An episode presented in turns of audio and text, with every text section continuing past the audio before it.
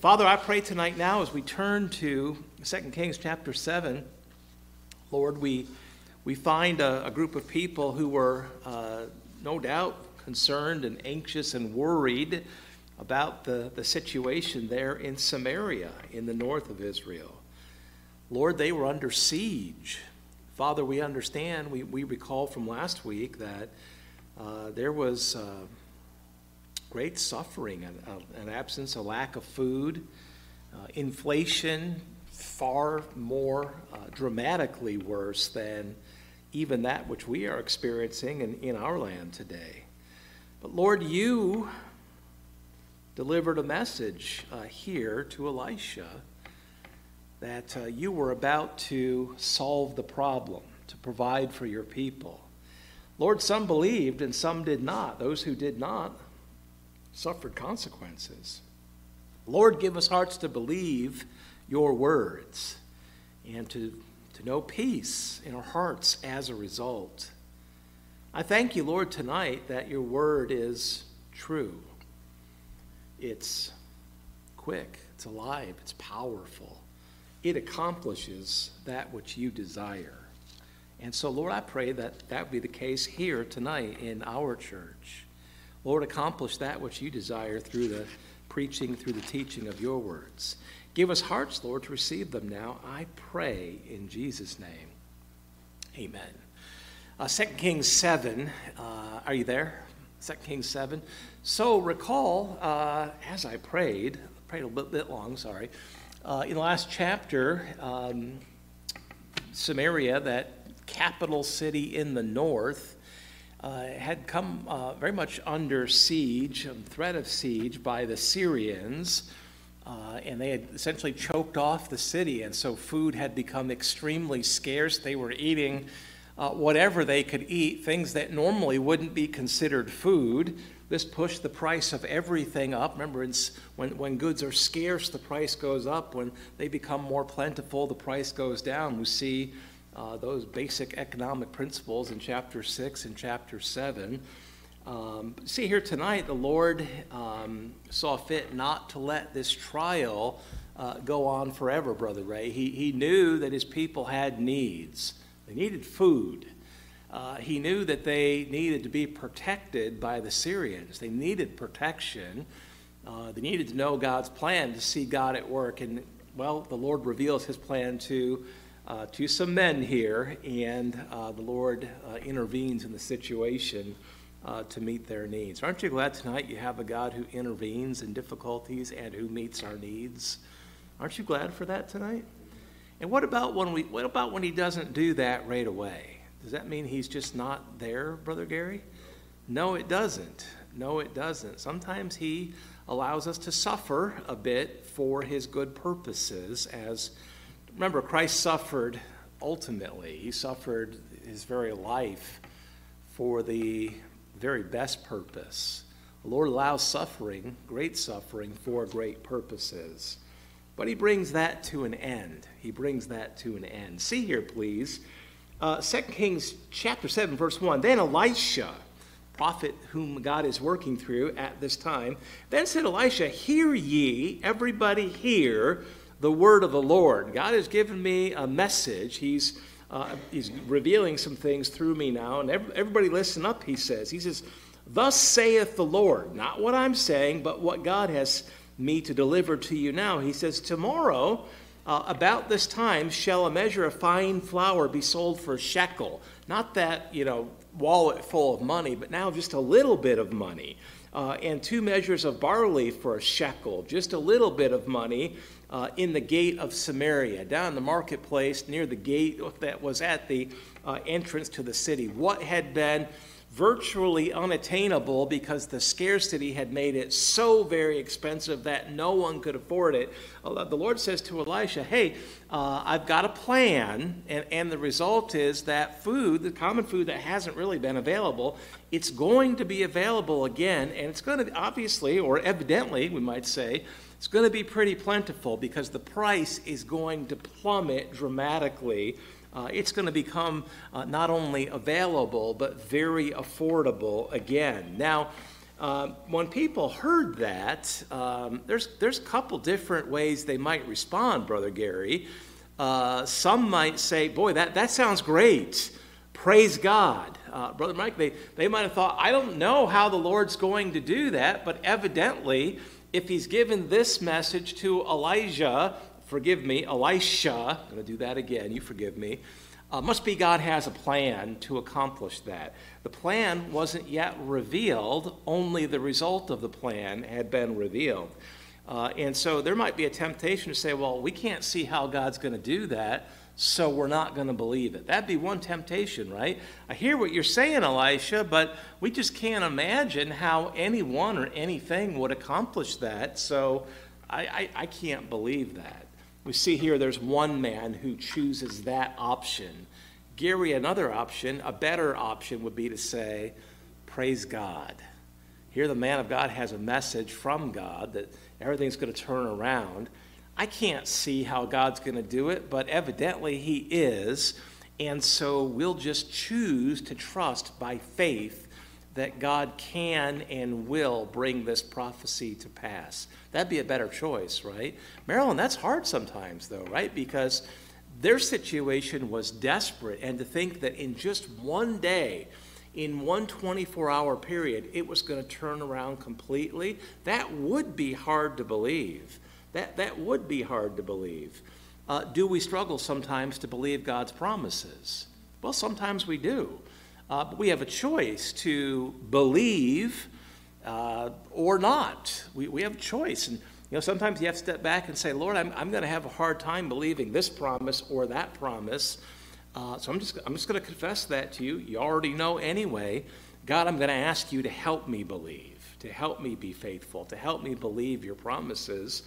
Uh, you know, wise people on uh, this day in verse one would have done that. Lord, help us to believe. We, we don't know how you're going to do that. We'd like to believe it. Certainly it sounds good. Lord, help us to believe this, this promise. Well, here's a man who, who didn't do that. He just chose to not believe. Verse two, then a lord, uh, this would be uh, a captain of King Jeroboam. Uh, it's interesting, the underlying word is, is literally third, and so it's probably someone who would be of a, a third, uh, the third uh, rank, or perhaps, perhaps this was the highest rank, as is the suggestion. Uh, someone who was part of King Jer Jeroboam's, uh, Jeho forgive me, Jehoram, I'm going to say that wrong again tonight also, King Jehoram, he's the king of the north at this time. Uh, a military leader who was part of his inner circle, who would have been a very high-ranking individual. Here he's called a lord. Then a lord on whose hand the king leaned, uh, picturing his reliance upon this man, answered the man of God and said, behold, if the Lord, if even the Lord would make windows in heaven, uh, might this thing be so? He says basically, listen, even if God himself opened up windows from heaven and showered down everything that we need, I don't know if I could believe that. Um, I don't think I could believe that. Even if God himself were to do that. He said, behold, uh, this is Elisha answering him. Elisha answered this man, this lord, this captain, behold, thou shalt see it with thine eyes. Note the last part of the verse, though. Keep this in mind. But shall not eat thereof. Uh, Brother Ray, Elisha gives uh, prophecy that this man who doubts, who chooses to doubt rather than choosing to believe, he says, you know what? You're going to see the prophecy fulfilled, but you, evidently, as a consequence of your disbelief, of your choice to disbelieve the Lord, uh, his word, which I brought you, there's going to be a consequence. You're, you're not going to eat. There's going to be a consequence for not choosing uh, to believe the Lord. Are, is that a principle that we need to take right out of our Bible right there and say, you know what, that's still true. I choose not to believe uh, the word of God. There's consequences. Someone hears the gospel, Brother Art, they choose not to believe it. There's going to be eternal consequences. Uh, if someone looks at Philippians four and says, hey, I see there God promises peace that passes understanding if I'll bring my anxieties to him with thanksgiving. But you know what? I choose not to believe that. I don't believe that. Uh, I can't believe that. I won't believe that. I'm not about to ask God to help me believe that. There's consequences. You're not going to find that peace that God promises. Uh, and we go on and on and on. So many consequences for refusing to believe, and the implication, of course, is believe and act upon uh, the Word of God. Elisha pronounces a consequence for this man's uh, disbelief. Well, uh, meanwhile, see verse three here, there's four leprous men, four men that have this uh, terrible leprosy. Uh, they are at the place where the law required lepers to be, outside, uh, without the walls of the city, uh, outside the gates, uh, separated from the people in the city. Uh, there they are, they're out there, and, and they're, they're talking amongst themselves. They're sick, they're hungry, starving like everyone else, no doubt.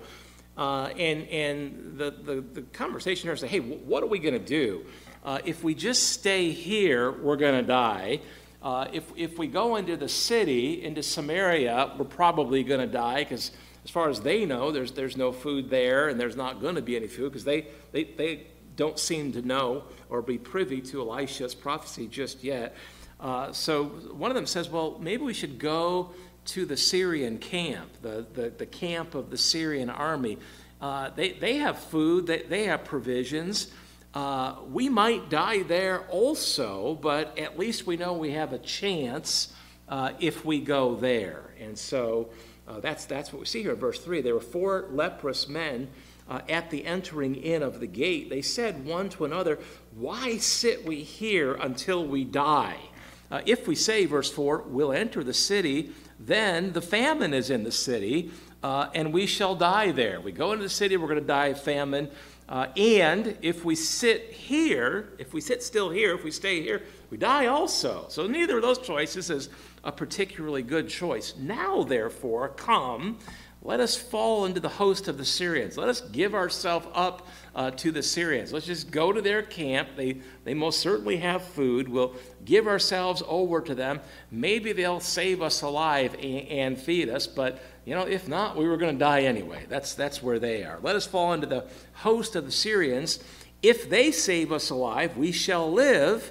And if they, if they kill us, well, we, we'll, we'll die. We shall die uh, anyway. We, we were going to die anyway. So, you know, nothing ventured, nothing gained.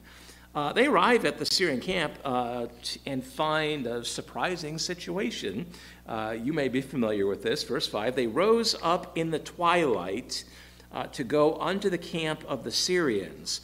And when they were come to the uttermost part of the camp, behold, what does it say? There was, what does it say?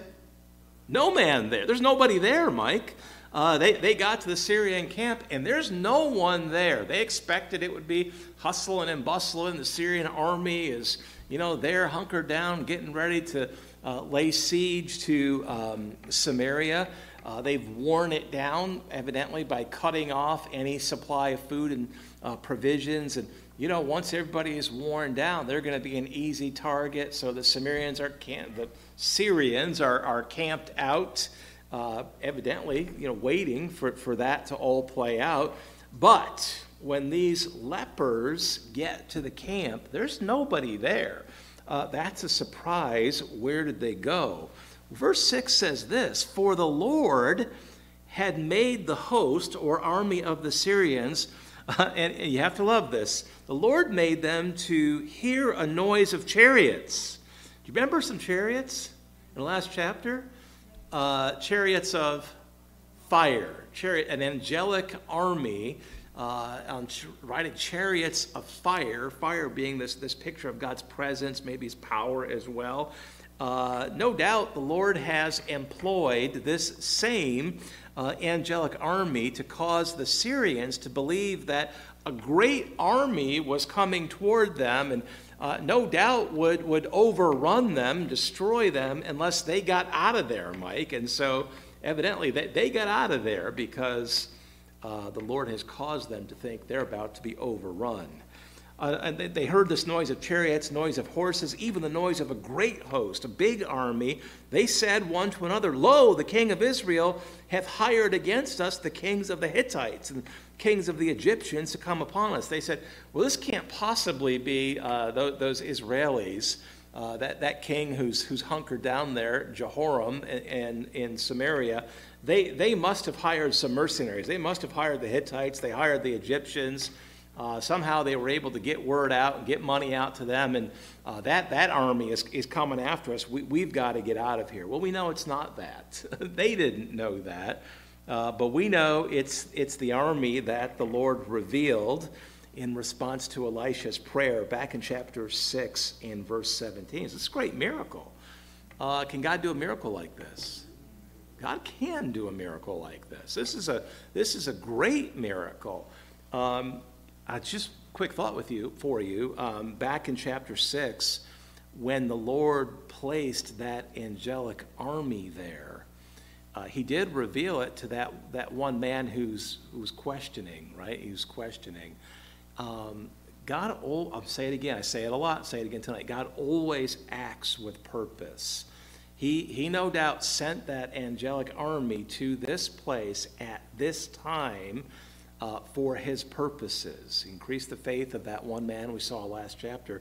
But probably his bigger purpose is that this angelic army, they, that the Syrians might be caused to hear this army. That'd be supernatural, uh, but probably didn't make audible noise unless the Lord caused them to hear the audible noise of this angelic army. God is working supernaturally, miraculously here, to cause the Syrians to flee from their camp. And you, you might know where this is going. This, this might be familiar to you, but, but if not, they were so concerned that they didn't, they didn't take time to pack up their stuff and, you know, carry it off uh, in an organized manner. They were so concerned that they were going to be imminently overrun and killed, they just got out of there and they left everything behind. Can you see where this is going? Uh, I bet you can. Look at verse seven. "Wherefore they arose and fled in the twilight, left their tents and their horses and their asses, uh, even the camp as it was, and fled for their life." Uh, verse eight. "When these lepers came to the uttermost part of the camp, they went into one tent and did eat and drink." How'd they do that? Well, these guys were so afraid they left without their food. They, they left it behind. They probably left the food they were eating on the table in their tent. Uh, the lepers went in. They did eat and drink uh, and carried that silver and gold. The Syrians left their silver and gold behind, their, their money and raiment, their clothing. They left that behind too. Uh, these lepers went in and kind of helped themselves and went and hid it, came again and entered into another tent, carried thence also, and, uh, and went and hid it. They, they went in and just started to take whatever they could possibly uh, take. But what are they doing initially? I mean, they're eating and drinking, but what else are they doing? They're taking it and doing what? They're hiding it. Hiding it. What's, what's that imply? Brother Ray, if you take something and hide it, what's that imply? Trying to be sneaky, and you know, you hide stuff that you're kind of hoarding to yourself, right? Um, people back in Samaria, not too far away at all, they're, they're still starving to death. They're still starving to death.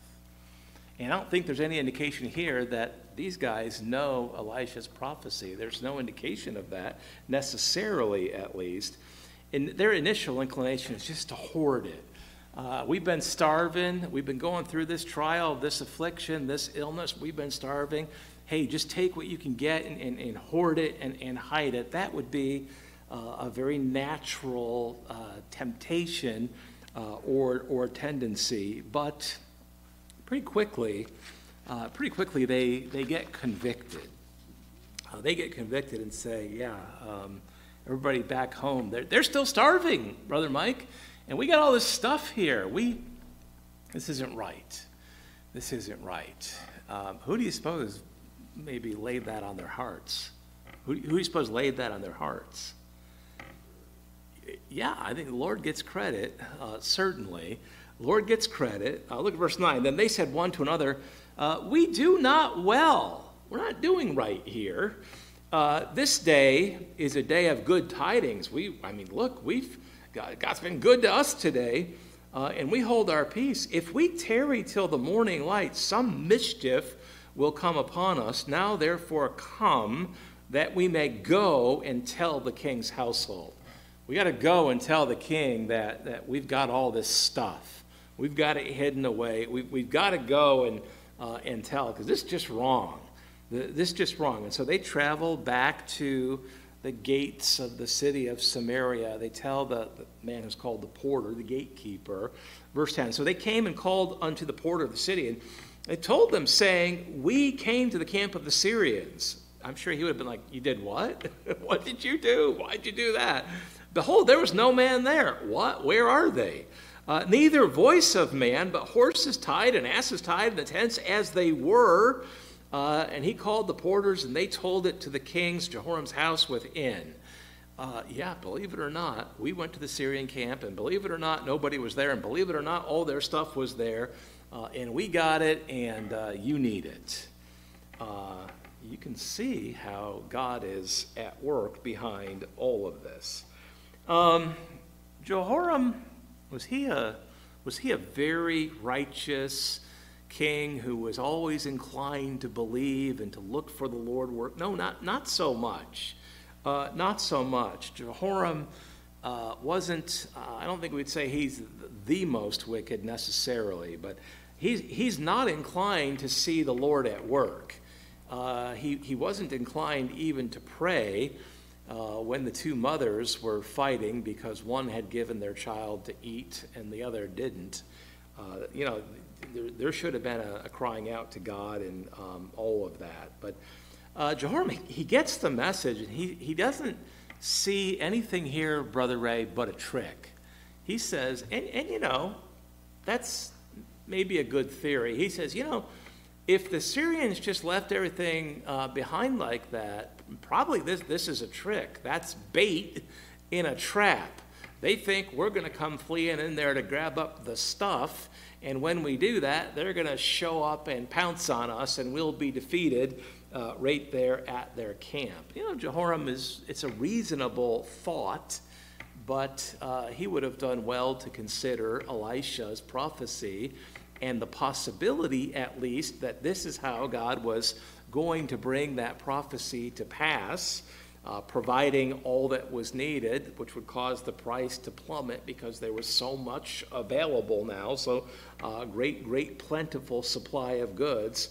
Verse thirteen, some, one of his servants answered and said, let, let some take, I pray thee, five of the horses that remain, you know, the ones that we didn't eat, uh, which are left in the city. Behold, they are as all the multitude of Israel that are left in it. We ate the rest of them. Uh, behold, I say, they are even as all the multitude of the Israelites that are consumed. Let us send some and see. Let's send a few spies back to that camp. See what happens if, if we send a few men into that camp. See what happens. See if that uh, trips the trap. See, see what happens. Uh, verse fourteen, they took, therefore, two chariot horses, uh, probably sickly, sad-looking horses, Brother Richard. The king sent after the host of the Syrians, saying, go and see. Go and see what, what the story is there. Verse fifteen, they went after them unto Jordan, the river, uh, and lo, all the way was full of garments and vessels uh, which the Syrians had cast away in their haste. They started to come on the stuff that the Syrians uh, had, had just kind of like cast off. Maybe, uh, you know, they left without anything, but they maybe they, they, they left with what they had in their hands and what they had on their back, but, you know, they, they recognized that, that that's, even that was slowing them down, so they started to cast off whatever they had, and they left a trail uh, in their haste. And, and these spies begin to see this. Uh, verse, uh, end of verse fifteen, the messengers returned, told the king, hey, it seems to be that the story of these lepers is, is true, as far, far as we can tell. Uh, verse sixteen, and so, and the people uh, went out. The people Uh, heard this account, and they heard the confirmation, uh, evidently, of these spies.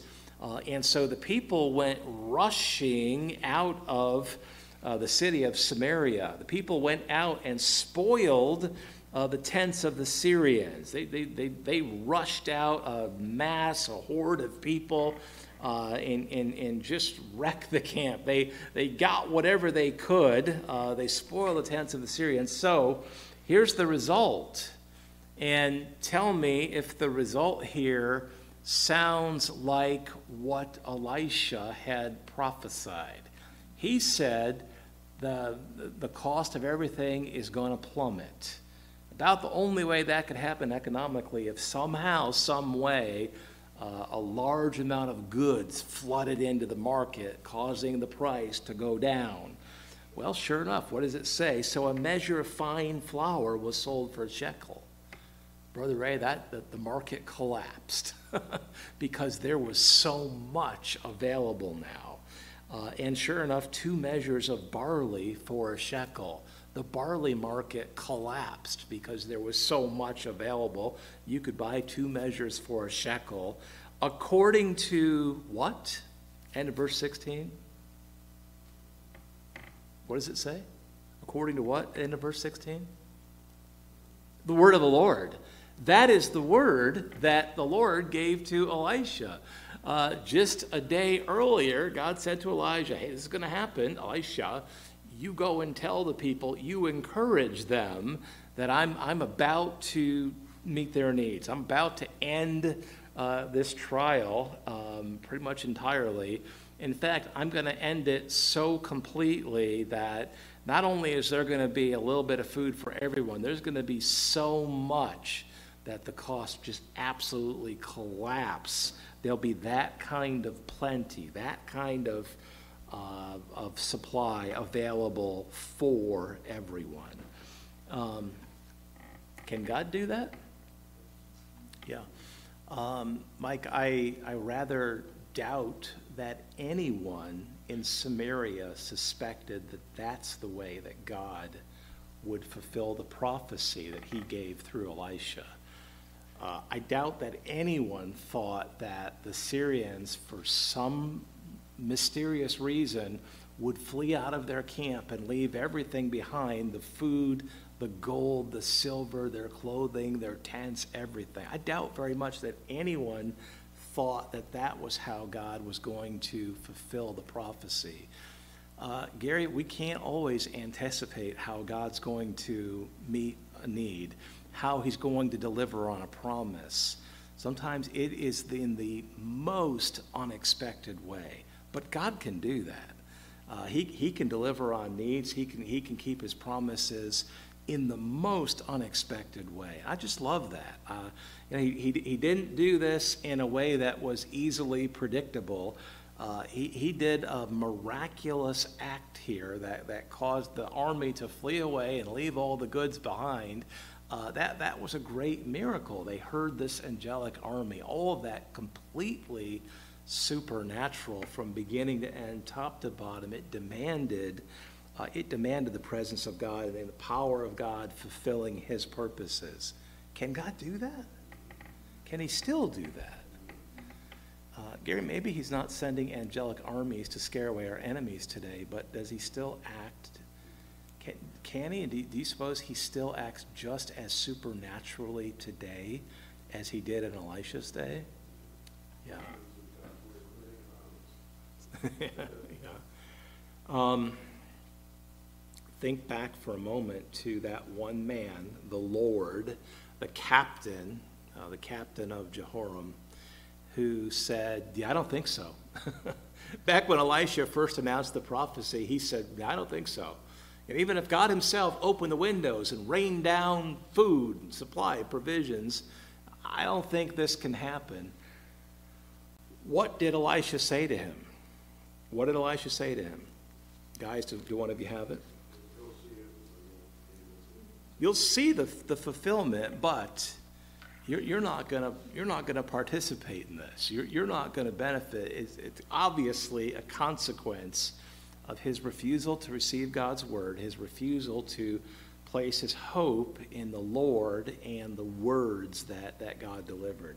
consequences for refusing God's words, for refusing to place one's trust in God's words. You know, not only did he not receive the hope a day earlier that everything would be okay, you know, if he'd received it, could probably could have slept that night, but there were real consequences. God said, you're going to choose not to believe me. I'm going to choose not to bless you. Does that sound unjust in any way? There's nothing unjust about that. That's completely just. You choose not to believe me in my words. I'm going to choose not to bless you. There's going to be a consequence for your refusal to receive my words, to trust me, uh, to act upon my words. So we see verse seventeen. King, uh, the king appointed the Lord, the captain on whose hand he leaned to have charge of the gate. Uh, and the people trode upon him in the gate. And he what? What, what happened to him? He died. That's not a random thing. Uh, there's nothing random about that. Uh, the Lord, through Elisha, pronounced a consequence. And sure enough, here's a consequence. Jehoram appoints him to be in charge of the gate. The next thing you see, the next breath, the horde, hungry horde of people are storming uh, through the gate. This man gets uh, run over, trod upon. He died. Uh, you can't help but think about what happened in South Korea this past week, right? Those one hundred fifty plus young people uh, were trampled. Uh, so you look at this here and say, boy, would somebody likely actually get killed by a, a horde of people storming out through a gate? Well, it just happened. It just happened last week in, in Seoul, right? South Korea, one hundred fifty plus people uh, were killed. By the way, was that in God's control? Absolutely. This man being trod upon in verse seventeen is absolutely in God's control. God has a purpose for it. Um, no doubt the Lord has a purpose for allowing that tragic situation um, in, in South Korea this week. Uh, so yeah, sure enough, this can happen. It just happened this week, and, and many more people than one were trod upon uh, and killed. King appointed the Lord, this captain on whom he leaned, to have the charge of the gate. The people trode upon him in the gate, and he died, a consequence, a judgment of the Lord, no doubt. As the man of God had said, just as Elisha had said, uh, who spake when the king came down to him. Verse eighteen, it came to pass, as the man of God, Elisha, had spoken to the king, saying, two measures of barley for a shekel. Uh, and a measure of fine flour for a shekel shall be tomorrow about this time in the gate of Samaria. Just twenty-four hours earlier, Elisha said, this is going to happen. Uh, and sure enough, it's here. Sure enough, that one man said, no, I don't think so. Verse nineteen, the Lord answered the man of God and said, now behold, if the Lord should make uh, windows in heaven, uh, might such a thing be? That, that man chose not to believe. And he said, Elisha said to him, behold, thou shalt see it with thine eyes, but shalt not eat thereof. Sure enough, all of this was fulfilled. Verse twenty, and so it fell out unto him, for the people trode upon him in the gate, and he died. Um, refusing to receive the word of God and to believe it, to hold to it, that has consequences. That had obvious consequences right here. Brother Ray Metrick, there's a principle there that we've got to take out and grab a hold of it and say, Lord, help me. Lord, help me just to receive your words and to choose uh, to believe them. And, and when I struggle to do that, Lord, if it's a promise from you like it was here, uh, but it, it just doesn't seem reasonable that you could fulfill that, uh, Lord, give me your grace to believe. How, help me to put off mine unbelief and to put on belief as, as you enable me to do that. Sometimes you just have to confess, Lord, I'm struggling to believe. You know that. I'm struggling to believe. Help me. Help me, Lord, please. I, I confess. Uh, Brother Art, what a great prayer, and, and what a, what a pleasure it must be for the Lord when one of his says, boy, Lord, I, I know I should believe, but I'm struggling. I want to believe your promises, but I'm struggling. Would you help me? Would you help me? Don't you think he says, yes, my child, yes, my son, yes, my daughter, I'll help you. Uh, you ever pray a prayer like that? God, I'm having, I'm having trouble believing. Sometimes it's understanding. You pray, Lord, help me to understand. And then it's, Lord, I'm having trouble to believe. Help me. We have the Holy Spirit. It does help us. Um, what else can we take from this passage? Uh, what else? So I began by saying Elisha made a great, delivered a great promise from the Lord, right? He's, he's the delivery man. He's, he's the mailman bringing God's words, God's message. We said that um, he delivered a message, a promise that was very hopeful, and there, there were two options: to believe, even though you couldn't see how God would fulfill it. I'm sorry, yeah, to, yes, to believe, even though you couldn't see how God would do it, or, or not believe. One man did not believe and suffered great consequences. What about the other side of that equation? What, what can you take away from that? Gary, do you have a thought?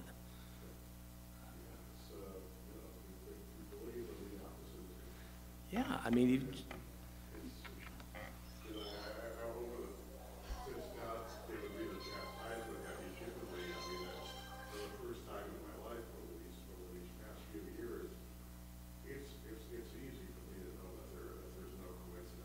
Amen. I mean, like, I can see God at work in every little thing that happens. Yeah. You know, I mean, there's nothing that happens by chance. Yeah, and you you've seen God you've seen God meet your needs in the most unexpected. I've seen God meet your needs in the most unexpected way. Um, I look at a passage like this, and I look at how God's meeting needs in, in your lives in the most unexpected way, and say, sure enough, God makes promises, and we've been looking at many of those promises and looking at all of his attributes that encourage uh, us to believe his promises. When we choose to believe his promises, um, he blesses us. Consider, I mean, I, I, I can't see it. I've, I've alluded to this already, I guess.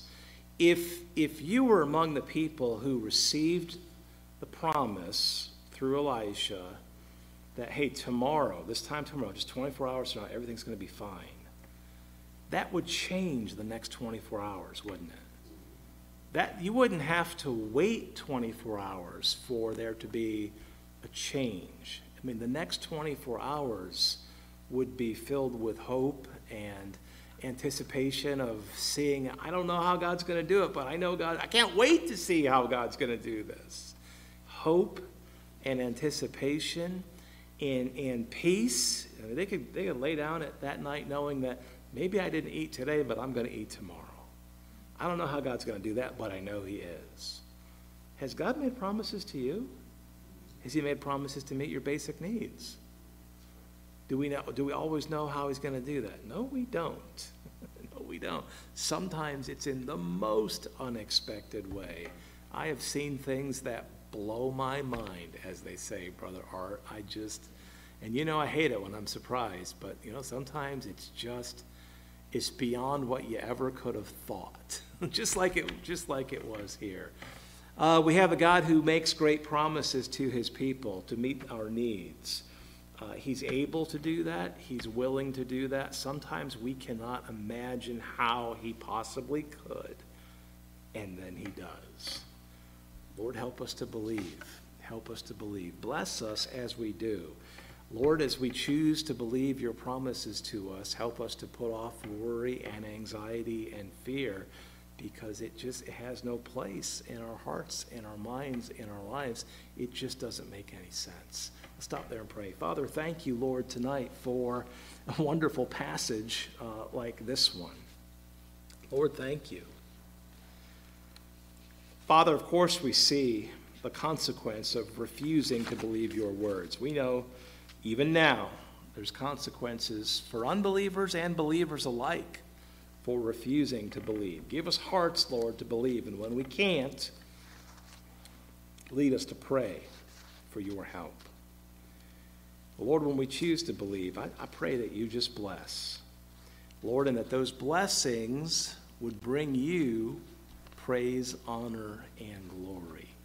Lord, I pray that our belief bring you praise, honor, and glory. Lord, I pray tonight that we be familiar with your promises, as we read and study and compare Scripture with Scripture. And Lord, give us hearts to know them and to encourage one another with your promises. And Lord, to remind each other that on a day when we can't possibly fathom how you would meet a promise to us, we can choose in faith to remember a passage like Second Kings seven and be encouraged that you are able, willing, and able to meet your promises, sometimes in the most unexpected ways. Lord, when you do that, I pray that we would choose to see you at work, miraculously, supernaturally, still, on behalf of your people. Father, help us to remember to see that when you meet a promise, we should see your love in action, your love. We should see your grace in action. We don't deserve these things, and yet you've made wonderful promises, gracious promises. Lord, remind us, please, to be thankful, especially as we consider how gracious and loving, undeserved these miracles are. Lord, thank you. Lord, thank you. Father, I love you tonight. I pray all of this now in Jesus' name. Amen. Okay, Brother Garcia, you come lead us in our next song, please. Let's stand together. Uh, we'll sing number four hundred.